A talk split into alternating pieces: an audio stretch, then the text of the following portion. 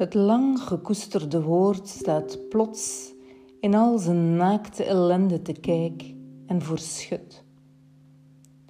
Het taboe van de innerlijke intimiteit doorbreken, openbaar worden van kop tot teen, wordt in feite door niemand getolereerd, ook niet door de nog zo gretige luisteraar.